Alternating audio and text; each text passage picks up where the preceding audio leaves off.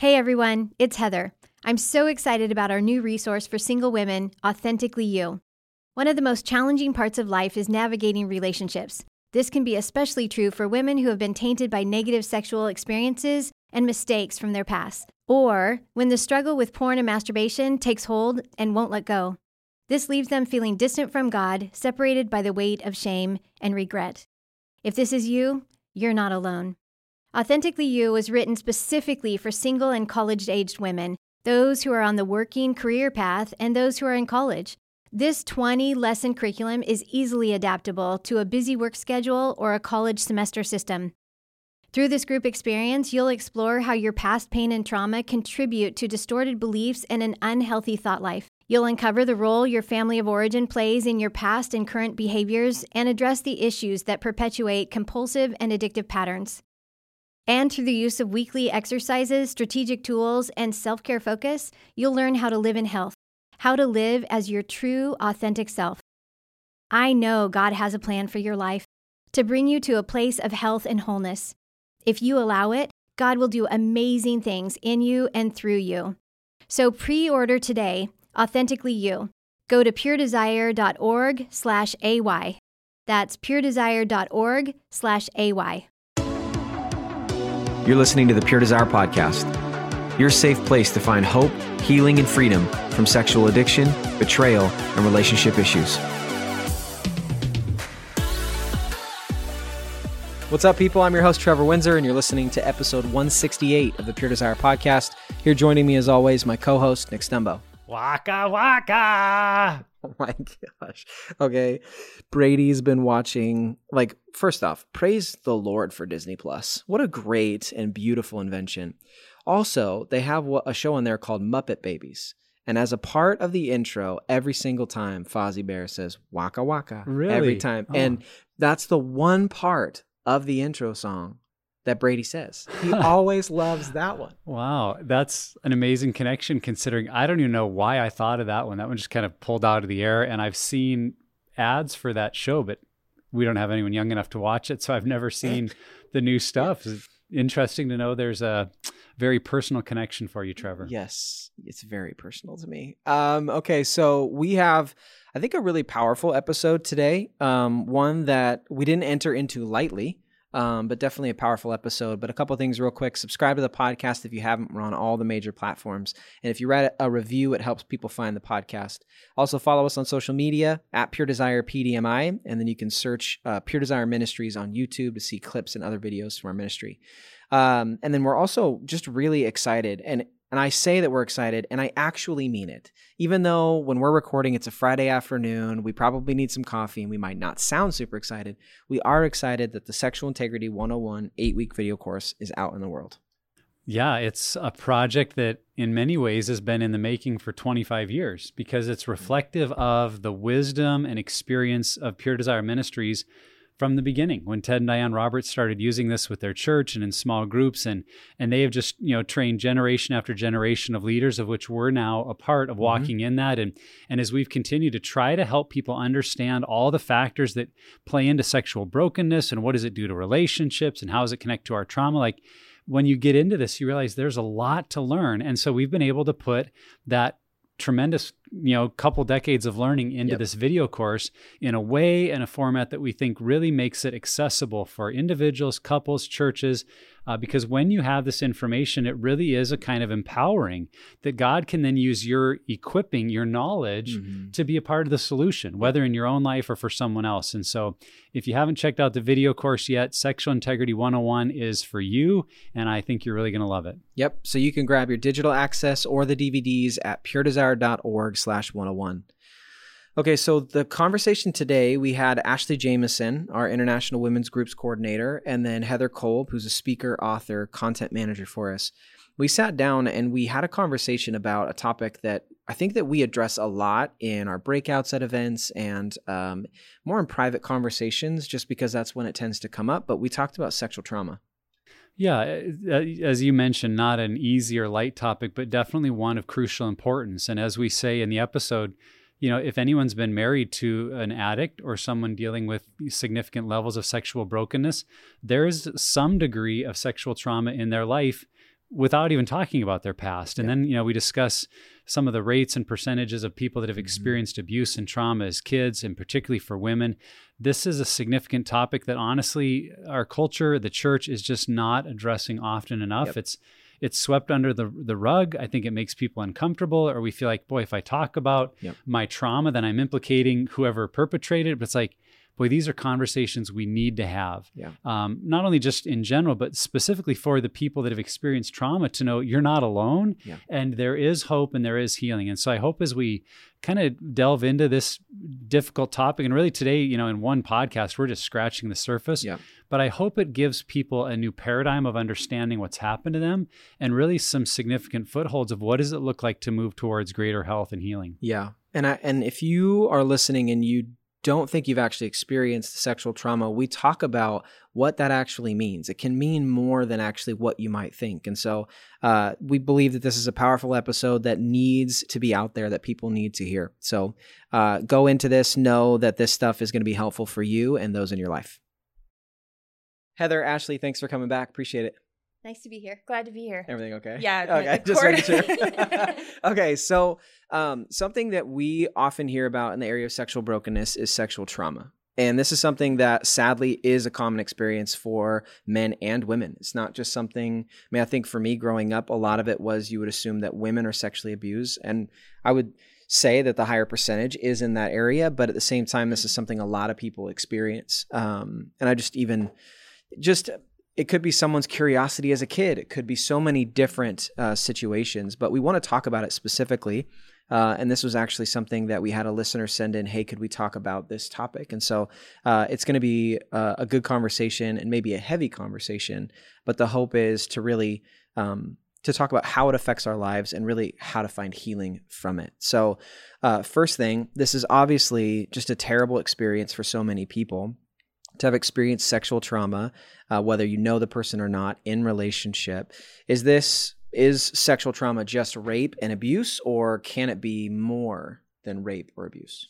Um, it can definitely definitely be more. Uh, We were just talking about this that um, if you look at the definition of sexual trauma, it's deeply distressing or disturbing experience. And so from even just talking to people, some people on their wedding night, if they waited until their wedding night to have sex, that Mhm. was traumatic for them. It was deeply Hmm. distressing, it was disturbing, and they have to process through why.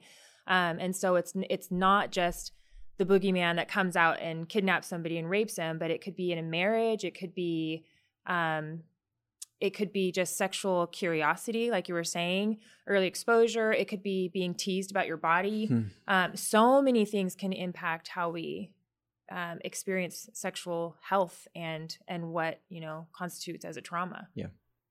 So you had mentioned that this is something that happens for um, or to both women and men, and in just recent data, it's about one in four women who, Yeah. before they're an adult, that they will have experienced some form of sexual trauma or Which abuse. that's insane. well, it is thi- insane. But like you don't think about that number It's very crazy, often. yeah. It's Right. crazy how often. Yeah. Well, and the other thing that to keep in mind, oh, in men, it's about one in 13, Hmm. but is that sexual abuse is one of the least reported things. Yeah. You know what I mean? And so there's a, a lot of people who, because usually you're abused by somebody you know or a family member or something that they don't ever say anything to anybody. And so even with that, think about those numbers as being lower than Yeah. really what is reported. Mm-hmm.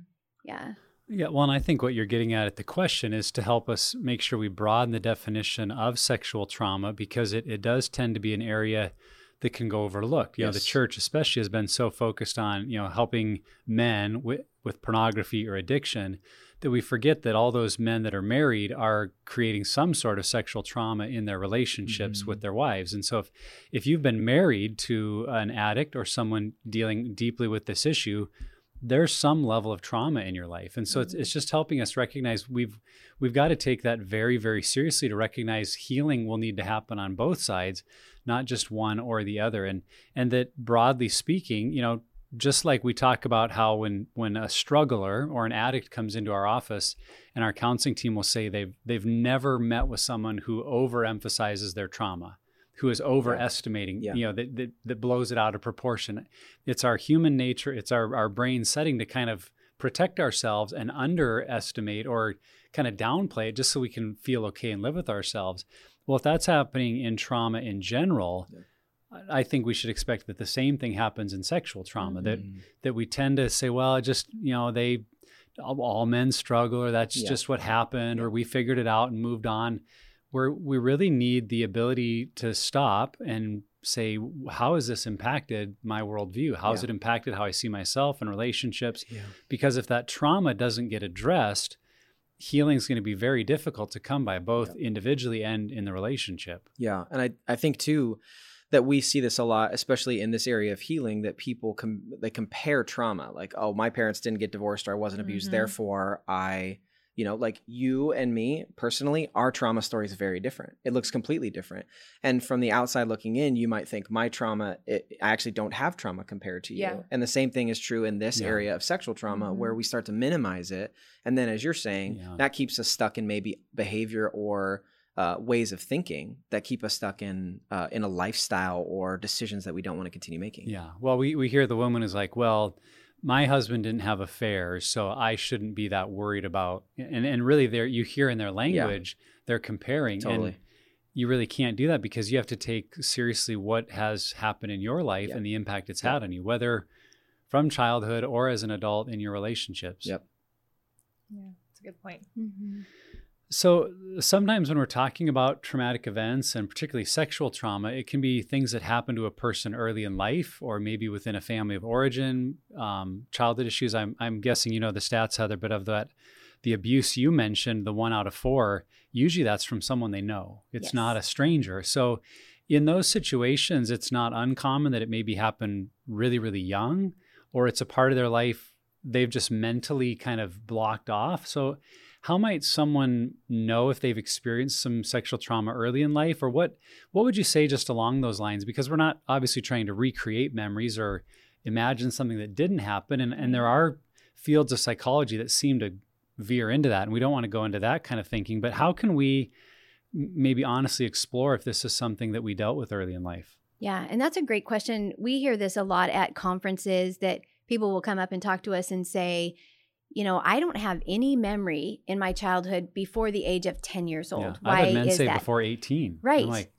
yeah. Wow. And I think that our brain, especially if we have something that happened that even for children when they're abused so young that they can't even assimilate, they can't even fit it into their own worldview. Mm-hmm. And so their brain just kind of covers it up and they can't remember any of it. And that I I mean it's common I think for people who have had really traumatic totally. and abusive situations and and we just encourage them to still get counseling or get something cuz your brain as you get healthy your brain will reveal some of those things but I think you're right in suggesting that we don't want people to go in uh, to counseling or in an environment and and be put in a situation where their brain is kind of creating something that maybe didn't really happen. I think there's danger there and but yet at the same time wanting people to know the truth of of where some of their behaviors that they're struggling with today where are those coming from because they come from somewhere and i think that's mm. an important piece of it yeah mm-hmm. yeah and i mean a lot of people have heard my story but my trauma when my when i was raped at 15 that was like clearly yeah. a trauma i knew that i identified that but i've told the story that it wasn't until i was taking a group of leaders through behind the mask and hearing other leaders talk about their sexual experiences. So that question again of like, it doesn't always look this one way. Yeah. It's children, curiosity. Maybe they saw something and they start playing around with each other and then it just escalates. Yeah. I'm listening to that and I'm like, that so happened to me. That's what we did. That's mm-hmm. there was all kinds of things that were just like those gray areas where you're not sure whose fault it is. And so you start to feel it's your fault. You're a little kid and you're you know, you kind of just say, I'm a bad kid. I don't ever want to tell anybody that. But as I was hearing that, I'm like, mm-hmm. oh, I have sexual trauma that started even before, yeah, before the rape. And I had to really process through that in order to be able to share my story. And then as I'm sharing my story to other people, more and more women, like, I've never told anybody that. And I mean, even just yeah. friends, mm-hmm. I've never told anybody that. I went through that too. And I carried so much shame. And mm-hmm. I still sometimes see those friends. And, you know, it's just, it's really, um, I actually think it's just so much more common even than what we have documented. Yes. From just talking to people. Mm-hmm. You know, so mm-hmm. I'm either getting every fourth person in my friend group or we have a lot of trauma that's unreported. Yeah. Yeah, I mean, I I think about that in my story. I don't.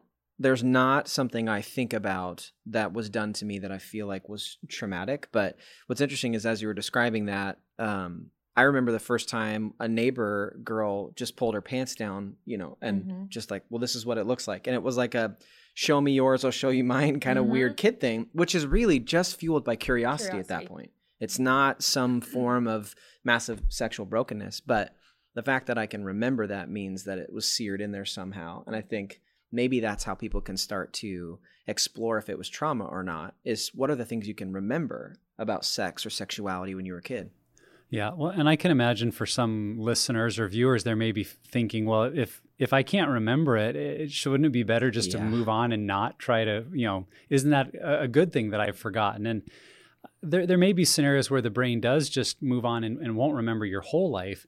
But if it's something that's been um, protected in our subconscious memory, when you're in a healthy environment like a group or a good counseling situation where you're starting to process your pain and and maybe if those things start to bubble to the surface, I think of it kind of like dealing with scar tissue or something unhealthy in your body that doesn't belong. You know, if if your doctor, you know, has you go through x-rays and finds something in your body that's a growth or not meant to be there, they don't go, "Oh, well, you know, don't worry about it. If it's not hurting you, let's not worry about it," right? They say that's not supposed to be there. Let's clean it. Let's Hmm. get it out Yeah. because you'll be a healthier, better person if it's not Mhm. there. And I, I think with traumatic memories or experiences from childhood, we want to take that same approach. Again, not trying to force a memory or recreate anything, Yeah. but if as I'm moving towards health and the safety that can come in a, a really supportive community, if I start to realize I think there's some doors opening that I've never talked about, rather than fear that, see it as an opportunity to say, wow, th- there may be some things that could get dealt with that I would find freedom I haven't before.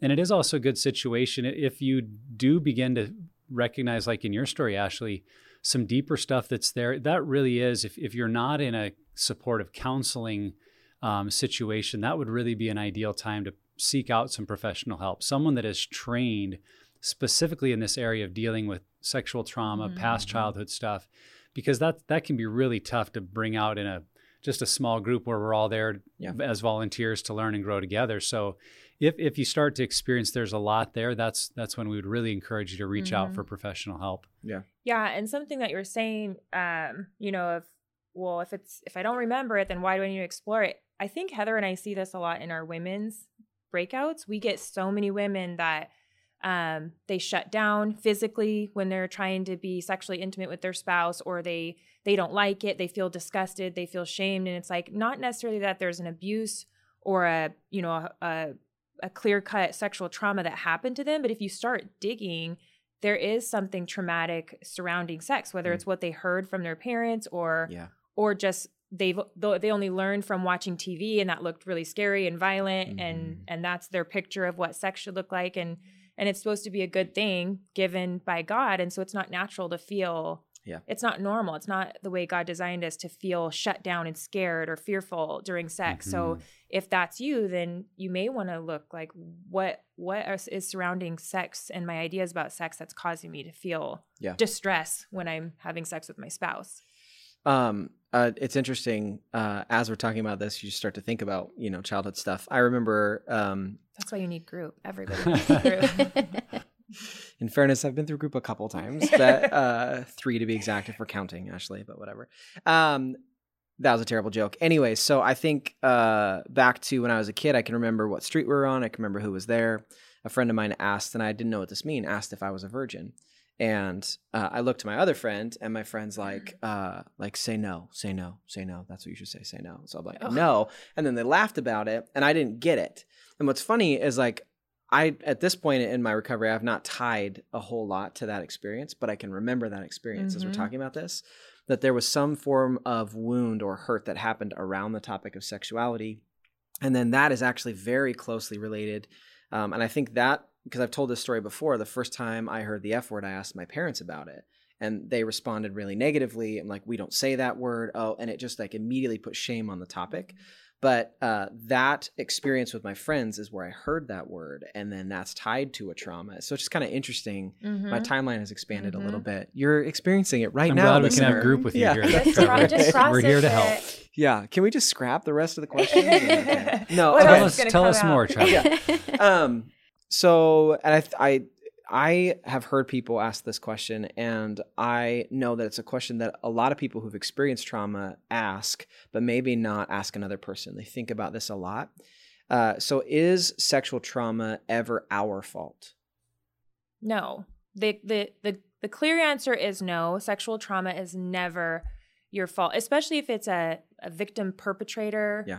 situation. No. I mean, as you guys know my story of drinking with these older guys and I ended up getting raped because I was drunk and maybe being flirty didn't give a grown man permission to rape a 15 year old. Like Yeah. that that's not an excuse. You know, now looking back and going forward with my kids, I'm going to teach them to not put them in those sure themselves in those risky situations. Like I'm I you know, you can avoid Mhm. certain situations sometimes, sometimes you can't.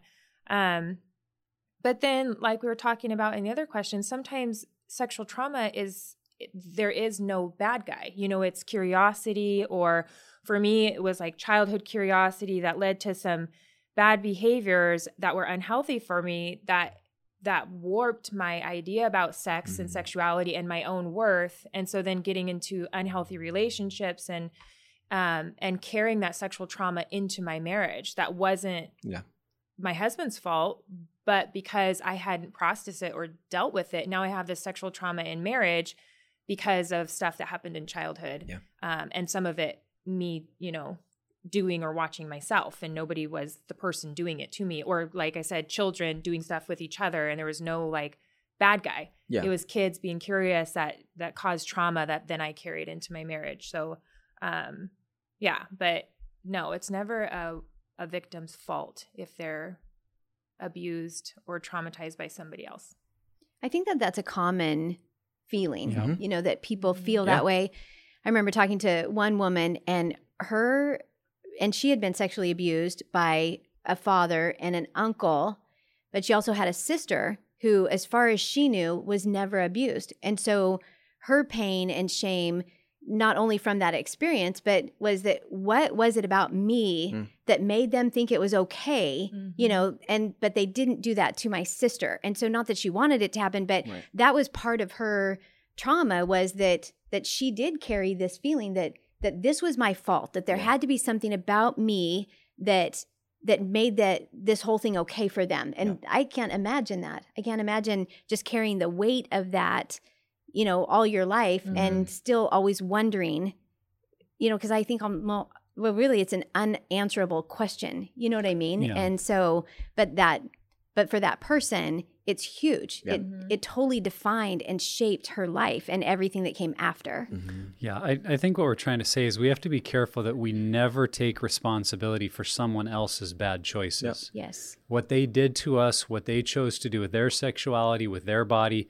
that is not on us. And I agree. I, I think that's a message that gets stuck in people's head of, well, I, I should have been smart enough to leave that party earlier. I should have known better not to do that. Or if, if I was only giving them more sex at home, they wouldn't have had that affair. Or if there was, um, or the other thing I hear people do is kind of assigning to their childhood self adult wisdom. and it's Yeah. like, well, I should have known. Like, you were six. Yeah. You should not have known better. Right. You were six, and that's not on you that you appeared vulnerable or weak or whatever happened. And so Yeah. I think we can look into situations to learn from them, you know, to get smarter or wiser or Sure. or how we might advise someone else, but to make sure we're only being responsible for our actions and then not taking on blame for someone else's bad choices because really I think that is part of what leaves someone stuck in trauma Mhm. is now they're trying to own something that's not theirs to own and they need to see that where they were a victim to someone else's sinful choices and i think that will help them release some of it and and find the healing they need to mm-hmm.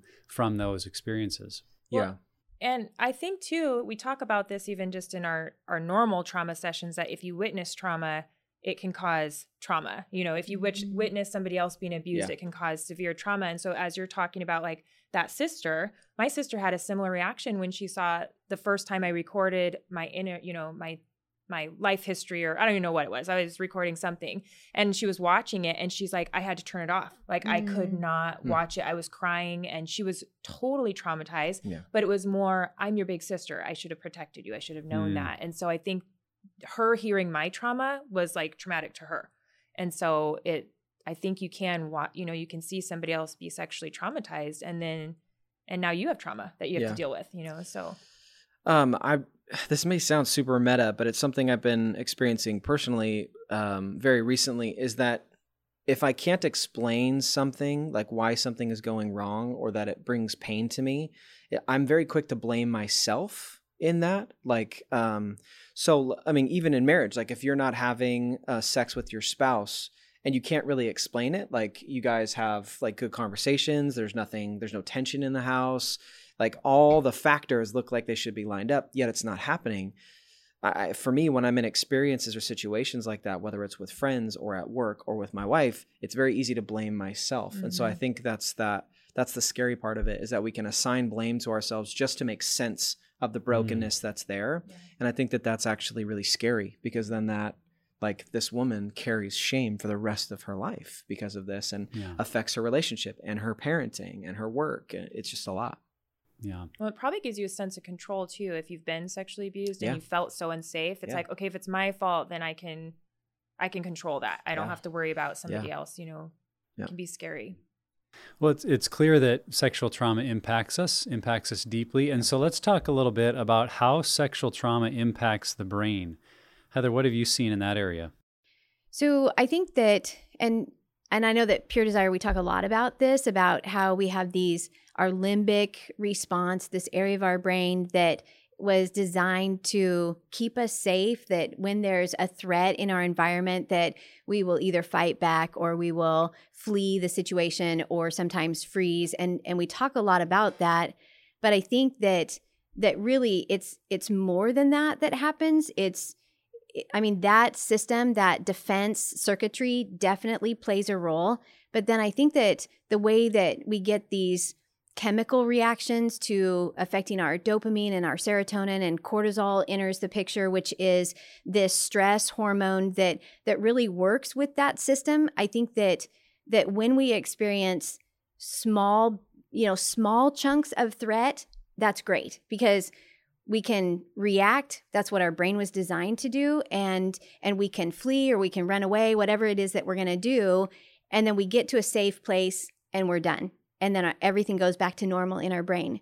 When we experience trauma, though, there's something that happens, and especially if it's consistent trauma in our environment, that all of those systems that are are meant to give us this heightened state of awareness and then it's going to go back to this normal thing that that going back doesn't happen and so it's like we have this switch in our brain and in our body that is stuck on and so which mm. really ends up being problematic for our brain and physiologically but the way that that plays out in relationship or like you were saying in in marriage or the way that we parent and and all of those things become affected because we have this unprocessed trauma that is keeping our brain in this one position and that it wasn't ever intended to be like that mm-hmm. and so mm-hmm. i think that that's really what what's happening and it plays out in in our life yeah yeah mm-hmm. yeah that's really a good explanation.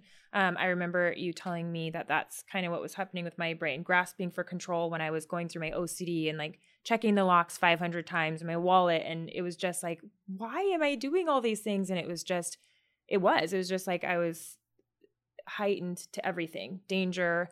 Um, well, personal story of how trauma affects the brain. This was really interesting because John and I, when we moved into our new house about s- almost seven years ago now, um, he made up these little special drinks and we were having a barbecue and, and I took a drink of it and it had I could tell it had vodka in it, but I can I say that on here? I'm an adult. I'm I am an adult. I am 35 years old. Um, Here's her but, driver's license number. yeah. I took a drink. It was just we were just having fun. I mean, it was like a really great yeah. day, sunny. I started shaking and trembling and just mm. crying because I hadn't had vodka since I had been raped, and wow. just that smell, the taste, it brought me right back there. And so um it was it was like a real mm. eye opener. Like kind of what you're saying, Nick, like you don't think stuff is in there, but it's it's affecting me somehow. Um, and so we just ended up talking about it and and processing through that. And I just like sat there and cried with him for a while. And it like it just all came out, all Hmm. my trauma and just sadness and Wow. Everything from that experience. And you know, now I can have vodka with, with moderation. Yeah. Well, in a look- healthy Christian adult way. Yeah, I think she's Uh, drinking water. we we've talked a lot about it that neurons that fire together wire together and that can be good or bad and so in your story you know there's a very negative association to something but we know that other people can have the opposite struggle where because they experienced some pain and abuse or maybe something very negative that was also linked to what the body is designed to do sexually to feel pleasure to have a response even if that was something done abusively to us Mhm.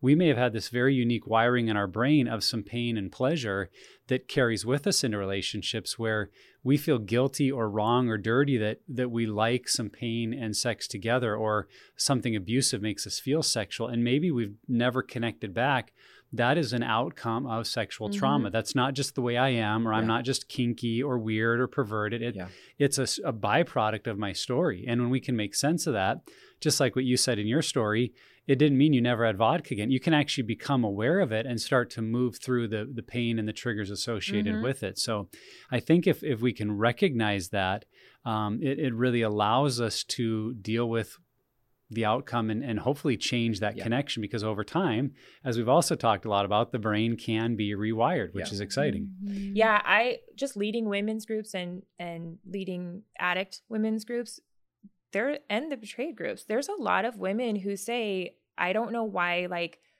rape scenes will arouse me or and and they don't know where that came from. And then as we start digging through, they can they can figure out like why is that like danger and pain associated with arousal and it's so shaming it's so shaming to to say that and they're embarrassed but um I and I say that out loud because I know that there could be women listening to this podcast who have these fantasies or you know certain things are triggering to them in a in a happy way or a bad way you know and but they feel wrong about it. Yeah. and and like you're saying it's not how we were designed to be. There's probably something attached to that that is creating that for us. Well, and we've talked a lot about this too, just, you know, the way that sometimes you don't really know what's normal or what's not normal, you know, because of your environment, you think that that all people are this way, you know, that if you had an abusive dad who beat your mom, then and you are being abused in your marriage, you're thinking you're just going to think that's normal Mhm. that all husbands beat their wives. And so I think that that's the same with sexual trauma is that you don't know what you don't know. Mhm. You know that that this isn't the way it's supposed to be that that sex isn't supposed to be shameful with your spouse and you know and that can be another thing of of recognizing that okay there's something here that needs to be investigated. And that I think is a unique pocket of shame that I see is that when we feel shame around a topic that we realize is not a shameful thing, that actually doubles down on the shame. And that's a really scary place to be. Um, and so because of that, we don't want to get stuck in that thinking and we don't want to just leave, as Nick, you were talking about the scar tissue. We don't want to just leave the trauma there. So what does it look like to actually start healing our trauma? Um, well, first I would just say counseling. Like if you recognize any trauma, especially with sexual abuse, counseling is going to be the best place for you. Um, with somebody who's really trained in that area. But just like a real life example, um, and I know I've told this story before. One time I was standing in the kitchen and John came up behind me and like kissed my cheek and I got like shivers down my spine and I was like, ugh. And I Like bad shivers. bad shivers. Got it. Yeah, Okay. not good Sorry, shivers. John. Not like Sorry. I got John. goosebumps. No, I got bad shivers. And he was like, Whoa, what was that? And I was like, I don't know. It felt very threatening to have somebody come up behind Hmm. Yeah. me like that. And um, and we've always like, you know, when you do those marriage things, like, what do you need more of? What do I need more of? I'm like, he he always says, I need more kisses, and I don't like kissing at all. And so when that happened, I'm like, maybe there's maybe there's a reason why I don't like kissing, mm, which is mm. a normal, natural thing for a husband and wife to do. And so I was um working through behind the mask actually, which brings you back to those teenage years. Yeah. And I was thinking about my teenage years and I thought every kiss I ever had before marriage, you shouldn't kiss before marriage. every kiss I had before marriage was very We're taking that out. We're taking that out of the episode. was very aggressive. It was all very aggressive. Hmm. It was coming from Yeah. Men who wanted more than just kissing. And so there was just like this always this fighting off feeling, Yeah. either internally Mhm. or physically sometimes. And so now I'm in this mel- this marriage that's healthy and kissing is like been associated with something negative this whole time. And yeah. so I did have to retrain my brain. I had to talk about it in group. I've shared it several times like and I had to kind of own it, you know, because you have this um perspective of what you should be like as a wife. And I'm just like, I could either just pretend and be like, oh, I need to be more loving and be the kind of wife he likes. Um, but I had to be honest and be like, there's something there. It's not you, but this is traumatizing for me and I do not enjoy it. And so we just started working through it and saying, okay, we're gonna have to like talk about this. We're gonna have to practice. So we started practicing kissing and and and just like naming it saying okay right. i'm with john he loves me he's attractive we're we like each other it's safe he's not trying to like rape me you know like I, I had to like talk You're my brain retraining your brain totally totally, yep. totally. Yeah. and so now like I enjoy kissing but I still I still just like forget to do it I need like a little rubber band reminder or something but um but it's not traumatic at least now right. it's it's totally like a pleasurable thing for me now yeah it is though hard to recognize those things, I think, for a lot of people, and even for couples or married couples who have these negative experiences. I think that there's so much shame with it, and they don't have healthy communication and they don't even yeah. know how to talk about it. That, like you said, getting counseling would be a great 1st mm-hmm. step. But I think even more than that is just recognizing that this is something that if I want to retrain my brain, that I need to be intentional about it, that I yeah. need to treat it like any other thing, like whether it was dieting or or mm-hmm. any of those other things that we do to keep to keep ourselves healthy, that we we need to put those things in place with our spouse to say this is an area that I need some help with that that yeah. I need counseling that that mm-hmm. maybe we need counseling that whatever that looks like and and work from there.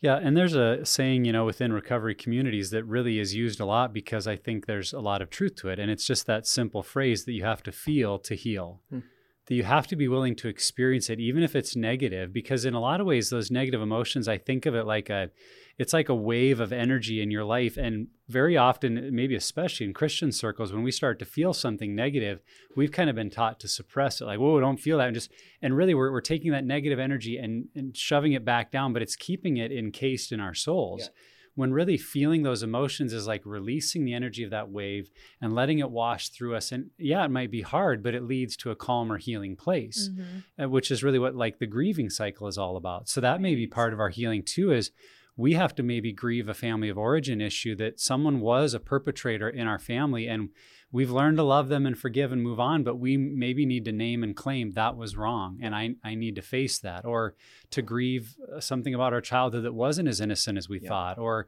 a relationship. So that grieving process is hard, but we feel to heal. And as we go through yeah. the grieving process to yeah. really come to an acceptance, then we can build and grow into something new. So it's really like releasing the power of that negative energy in safe, supportive environments and faith communities that can help us in that process. Yep. And I, I think that that's one of the areas I have seen in the church that's negatively impacted me um, is that we don't like I we had this family thing that happened. Um, I and I remember this. Uh, we were having some tension in the family, and one of my brothers just said to me, "Just forgive and get over it."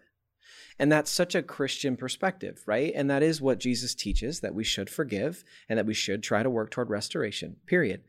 Um, but the answer in the moment was like, it's not that simple. Like, mm-hmm. trauma happened, like, stress and anxiety are very present. And it's not like we can just go in and put a forgiveness bow on it, tie it, and then walk away. Like, that's not how it works.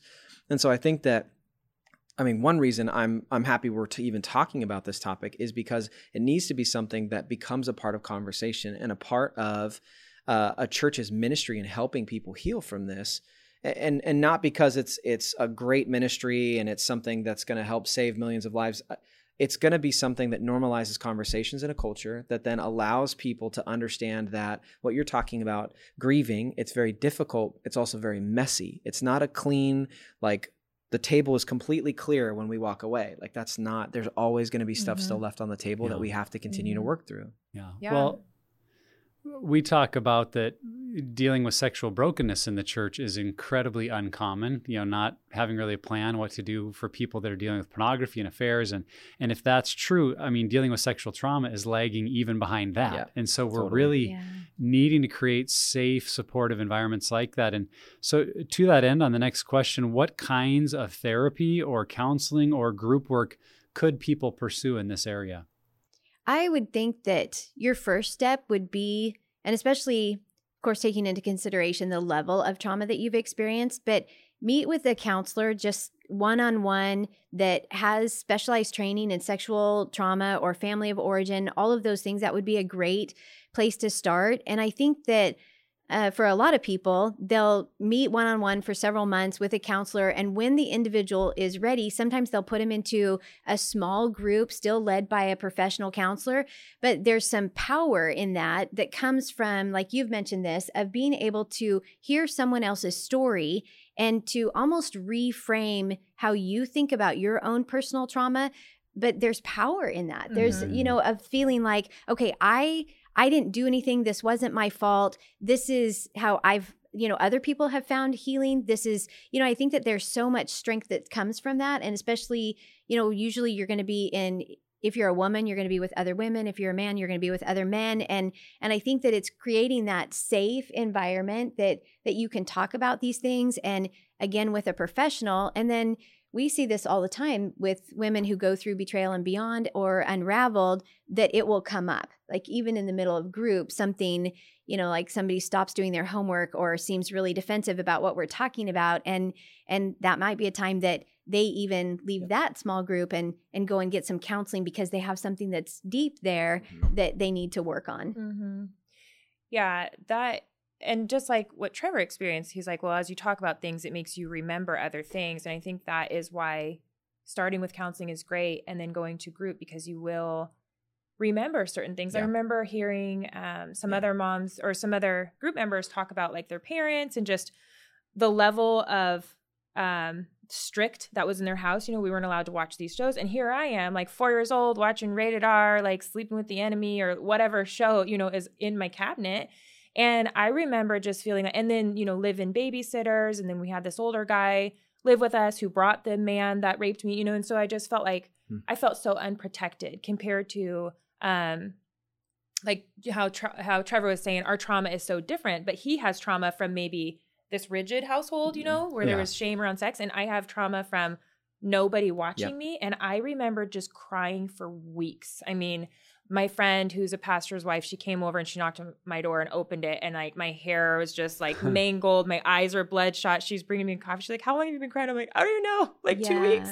I didn't have a mom who took care of me and watched me, you know, and it just felt it was a real grief. Like I love my mom.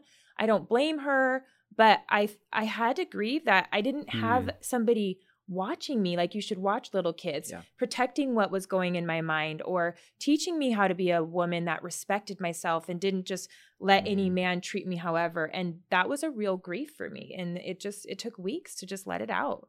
Yeah. Yeah, I think we want to encourage people to find those communities. I mean, that's the kind of work that women will do in their unraveled groups and in Mhm. betrayal and beyond. And for men, even going through seven pillars, you're going to look into not only the stuff you've done, Yeah. but what's been done to you and where's your trauma coming Yeah. from. So the group work through Pure Desire can be a big part of that. Um, and obviously, our counseling team is here to help. We, we do work with women one on one that have uh, betrayal trauma and sexual trauma issues.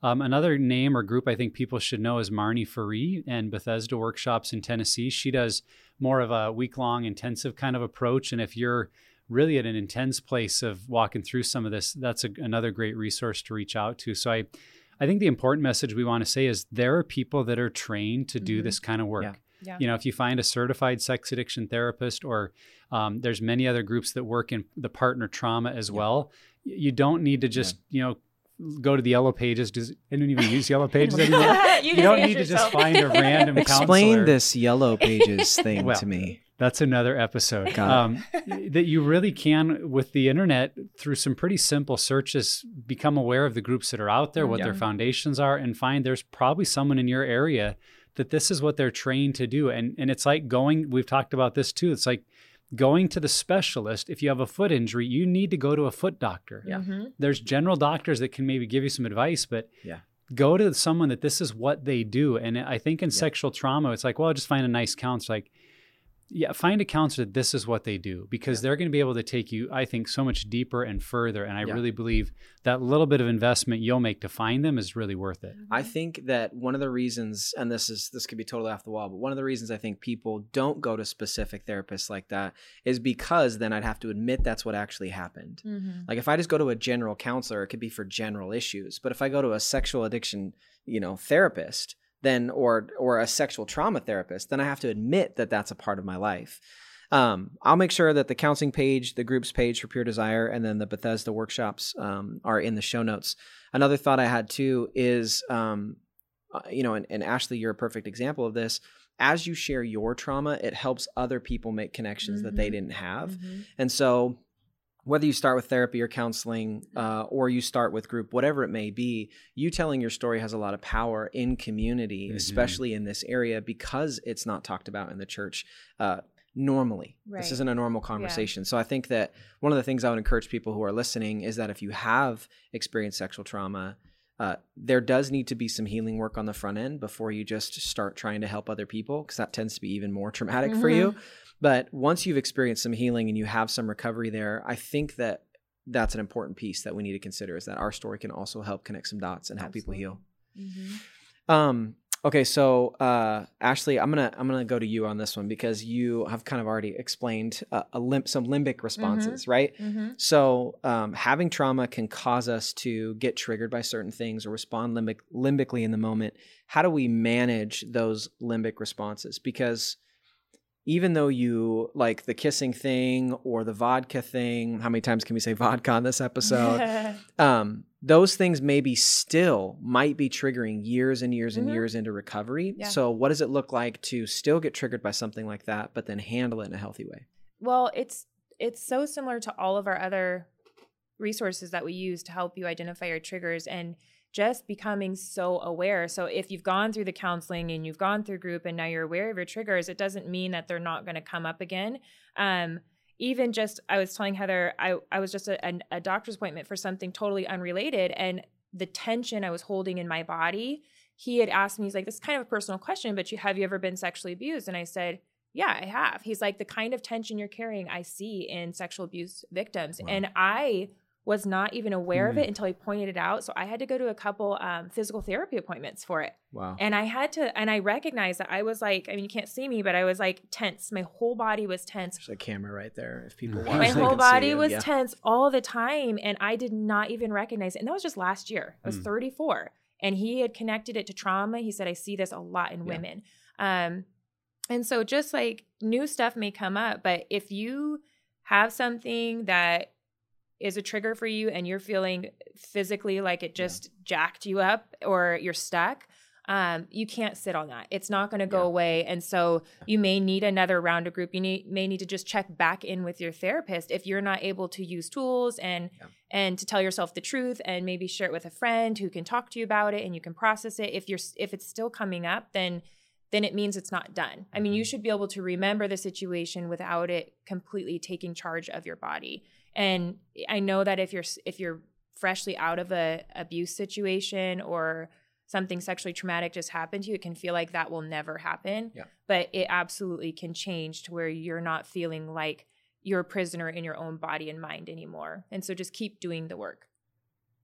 I think that triggers, like you're talking about, that those should be such a clear signal to us that something is is Mhm. there. And I was telling you that I had something recently within the last year where my husband and I were talking about sex and, and we have a great sex life and and all of that is good, but he mentioned something and I immediately just responded so out of character for me, just overreacted to this Mhm. thing and and even then my first response was ooh, I don't even want to know what's there. You know, I became my own worst patient because Yeah. yeah. And so, but I talked to a couple friends, but even now there's this divide in me, this conflict, mm. because I know that it was so out of character. And so there's probably something there. But then at the same time, there's this fear connected to it that what if I I don't want to know what that is Yeah. connected to Yeah. because I'm good. My life is great. And but then I also know that okay, I had a previous marriage and there could be something there or something from even before. And so, you know, how how brave am I going to be to explore that is So is hard. Sounds So like a good follow up podcast right Yeah. there. How did Heather How explore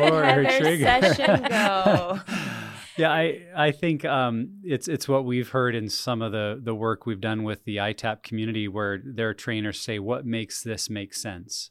When we have a trigger, being willing to ask the question, "What makes this make sense?" Because there's something here that's out of character, out of the norm. I'm responding to something I shouldn't respond that way in a normal, healthy relationship, and being willing to trace it back. And I think as we become aware of the triggers, it is a place where just like we would talk about if someone has sexual triggers, if someone has trauma or abuse triggers, that's a value of using your three circles tool Right. Yeah. because you can be, identify what are healthy guardrails I need to have to say when I'm triggered by past abuse, where don't I go? You know, I don't go drink more vodka. I don't, you know, numb out on TV. There's things that maybe we realize will move me further into unhealth mm-hmm. that I have healthy guardrails about. And then I also have defined where do I go instead? That that when I'm triggered, what helps me go back to a place of peace and calm and stability? Is it calling a group member? Is it going for a walk and taking deep breaths? Is it listening to that favorite worship song? Is it getting out in the garden or working on a hobby? You know, eh, for all of us, it may be something different, but I think in those moments we have to have clearly defined when I'm feeling this old negative trigger, I need to know where I go with it that Yep. helps me regain Yep. stability. And if because if we don't know, then we're more likely to choose the unhealthy places that the trigger just takes us deeper into our spiral. So it's using that three circles tool to your advantage, even when it comes to a trauma or abuse trigger. Yeah, Mhm. it's good. Okay, so what are other ways? You know, we talk about triggers. What are other ways that uh, sexual trauma might show up in our daily lives? Like, what could people be looking for just to be more aware in this area? I think definitely the way we behave in relationship, which I think can be really hard, especially in a church community, because a lot of the women that we have talked with, they have so much shame around it. But then there's also this thing where, okay, well, I can't talk badly about my husband, or I can't go and, even if it's to Yeah. get counseling, they kind of feel like they're in Mhm. this, that they're stuck in this cultural system. And so just being able to encourage people to, you know, that it's okay for you to talk about something, especially if you're even in your marriage, there's something that's abusive to go and get help. And, Mhm. you know, and I think that that is a good place to just encourage people to even, like you said, a group or Yeah. a safe person, somebody that you can talk to. And then, of course, all the triggers that we've talked about, because I think that those are the things that are outside of our awareness. You know what I mean? That those just come up and and when we can sit back down and be calm again and say, okay, there might be something there to be willing. Yeah. Yeah. Well, it just screws up your normal interaction. Um, I've spoken to so many Mm. wives, and I've experienced this myself, where sex can be so traumatic even within the marriage. There was a time where I just cried all the time. Every time I had sex, I cried, and that's not normal. Um, and but I've actually spoken to a lot of women who have experienced that same thing, and I'm like, you got to take a pause and figure out where that's coming from. And a lot of times the response is, well, I can't deny my husband any sex Right. but yet this person is she hates it it's it's causing some kind of tra- trauma whether she knows where it's coming from or not and it's okay to take a break from that and to to figure out what's going on so that you can have a healthy Mhm. relationship because then what happens is that same couple during the day it's like oh i can't change in front of my husband. Like hurry up he's coming. Like you know you you start acting weird mm. because you don't want anything to trigger him sexually. You're avoiding it because it's not a good thing for you. And so then it just throws off the whole relationship all mm. day long. And mm. you can take that frustration and anger or pain out on your children or just um no i don't want to come sit by you on the couch you know which is a normal healthy action for a married couple because then it might lead to other things or you just can start acting funny because you're afraid to get close Yeah. um, with each other Uh, that rem- reminds me of um, we had Bob and Rebecca Vandermeer on, on an episode uh, called "Sex During Recovery," and uh, that is actually what they talked about. So that they may have to take a season of uh, of no sex in the marriage to retrain it. And one of the things that always stuck with me is he would walk by, and if he would like touch Rebecca or hug Rebecca, it she had learned that that response means he wants something else. And uh, I remember how messed I've just totally messed up my brain uh, and my marriage a little bit in the best way. But um, but yeah, I, I just I think that's another episode maybe Yeah, to go back and listen really to and understand. Um, but to Heather, to this question, what you were mentioning, I think that uh, if there's something small that maybe happens every day, or uh, or maybe a small interaction that doesn't seem to be, I don't know, powerful or like out of the ordinary, but yet you blow up. That to me is like, okay, there's something Mhm. there, right? Um, I could tell you stories about recently with my three year olds, not big interactions that I feel like I blow up, and it's because of trauma. And so I think in the in the sexual realm, if there's something that's happening sexually, or you're in a situation where sex is part of the conversation or the context, and you blow up like that, that's probably an indicator of where Yeah. it shows up. Yeah, I think we need to be willing to look to it, and, and we've kind of said it, but just to emphasize, what do we actively avoid?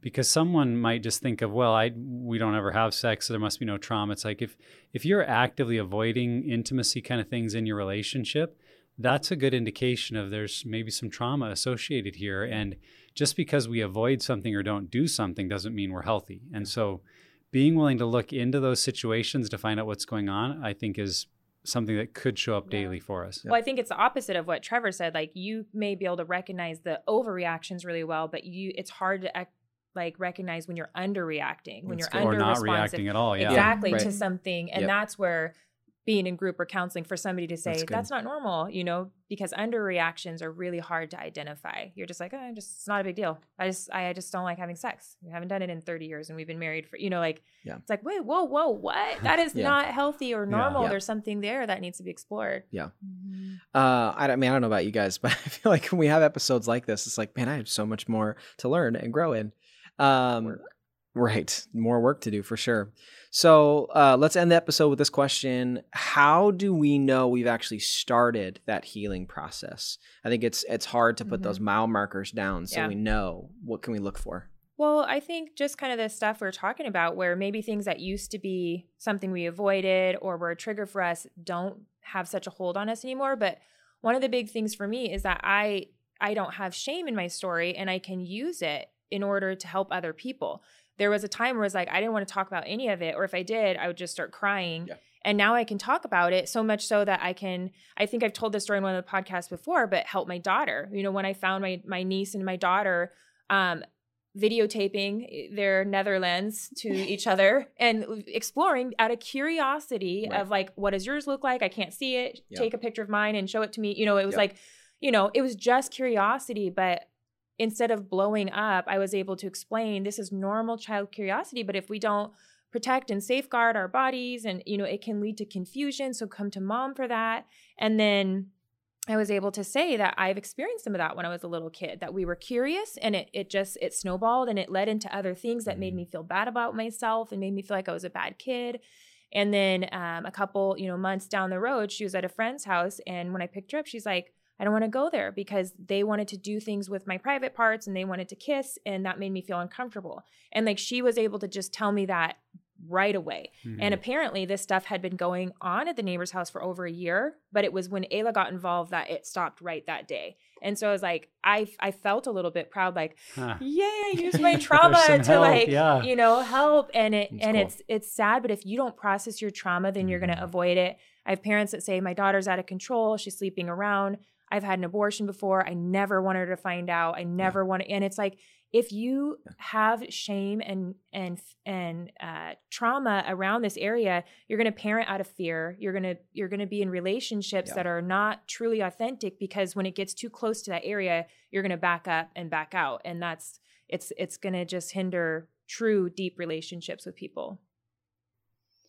We've talked a lot about people who have sexual trauma and that counseling is a good idea. And I think that one of the things to keep in mind is that if you are courageous and you go down that path, that you uh, really give yourself time because Yeah. you might be going to counseling for one specific thing that, okay, I want to find freedom in this area or I don't want to feel this way. But it will probably be really hard, but impressive how many other things that you deal with along the way Mhm. and and a lot of times i don't know i just think that to give yourself that time and embrace the process you know we talk about a lot about that that when it comes to healing it's going to take time it's going to be you know putting new practices even learning how to be in relationship Yeah. not only with your spouse but with other people you know i mean all of it works out together but Mm. it takes a long time a really long Yeah. time so be willing to do that. Yeah. I, I think one of the ways we know we're starting to heal is that ability to tell our whole story. Mm-hmm. For so many people, the sexual stuff is like off in this different little corner, and then my real life is over here. Yeah. And it's it's like we have pages of our story that we've stapled together or that we've ripped out and just and we try to think we have a complete book, but there's pages missing. And yeah. so when when we're able to connect our sexual trauma to the rest of our story and the rest of our life and not treat it like this weird different part, it's like no, that this is all integrated into who I am and what I've gone through and what's made me who I am today that's really a sign that that integration is a sign of health and stability because now we're aware of our own story and able to tell it before God and others in a way that like you were saying Ashley can help others heal as well. So just being willing to see it as part of your story I think is a big step forward. Yep.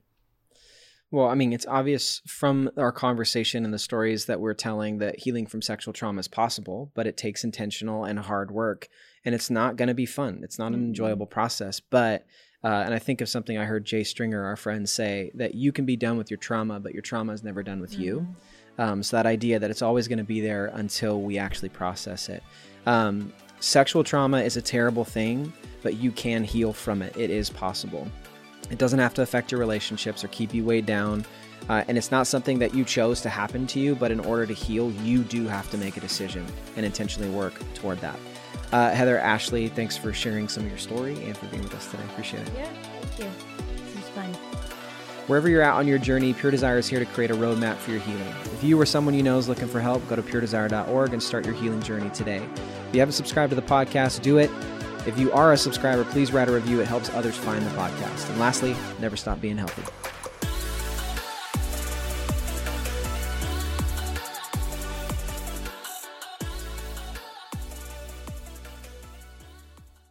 Here's what's coming up next week on the Pure Desire podcast. Every woman that takes a breath. This is going to be one of our best resources that we've ever put out. They're wanting to be married, they're wanting to be sexual, and they're saying, What does this even look like? Is it even okay to have these discussions? I think that's one of the things that's interesting about women who struggle is that we don't take good care of ourselves. Right. We we're the last person and sometimes we are taking care of everybody else, but we're the last person that we take care of. And that I think is my favorite part about these resources.